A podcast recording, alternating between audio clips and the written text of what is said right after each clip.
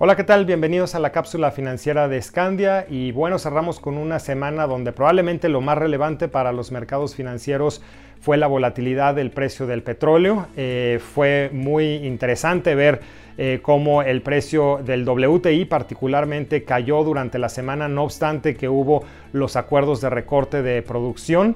Eh, y de hecho el contrato de futuro para el mes de mayo llegó a tener un precio negativo, cosa nunca antes vista en el mercado energético. Conforme fue pasando la semana, eh, el precio se recuperó, pero seguimos con precios por abajo de 20 dólares por barril, cosa que es pues insostenible para muchos productores y esto nos lleva a pensar que probablemente eh, tengamos una segunda ronda de recortes de producción o en el peor de los casos tengamos que esperar varios meses a que todo este tema de oferta eh, que está el día de hoy almacenada a lo largo del mundo pues se vaya digiriendo por parte de los mercados, pero para esto necesitamos que se den las reaperturas eh, de las cuarentenas que están a lo largo del mundo.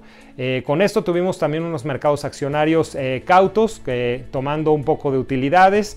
en la parte de tasas también muy interesante haber visto que Banco de México hace una segunda bajada de tasas sorpresa por 50 puntos base en la tasa de referencia, lo cual hizo que el resto de la curva bajara después de esa recorte sorpresa para terminar ya la semana otra vez con incrementos que nos dejan prácticamente en los mismos niveles de tasas que teníamos a inicios de semana. El tipo de cambio también con mucha volatilidad eh, regresa eh, otra vez a los 25 pesos por dólar. En general el dólar retomando fortaleza contra prácticamente todas las monedas emergentes. De nuevo por este tema de cautela que fue lo que vimos eh, en la semana.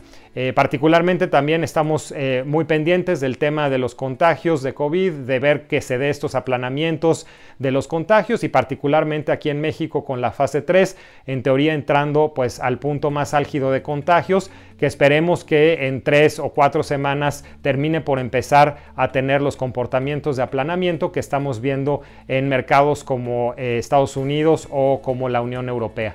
Por el momento es todo, no olviden revisar nuestras redes sociales y nos vemos la próxima semana. Hasta pronto.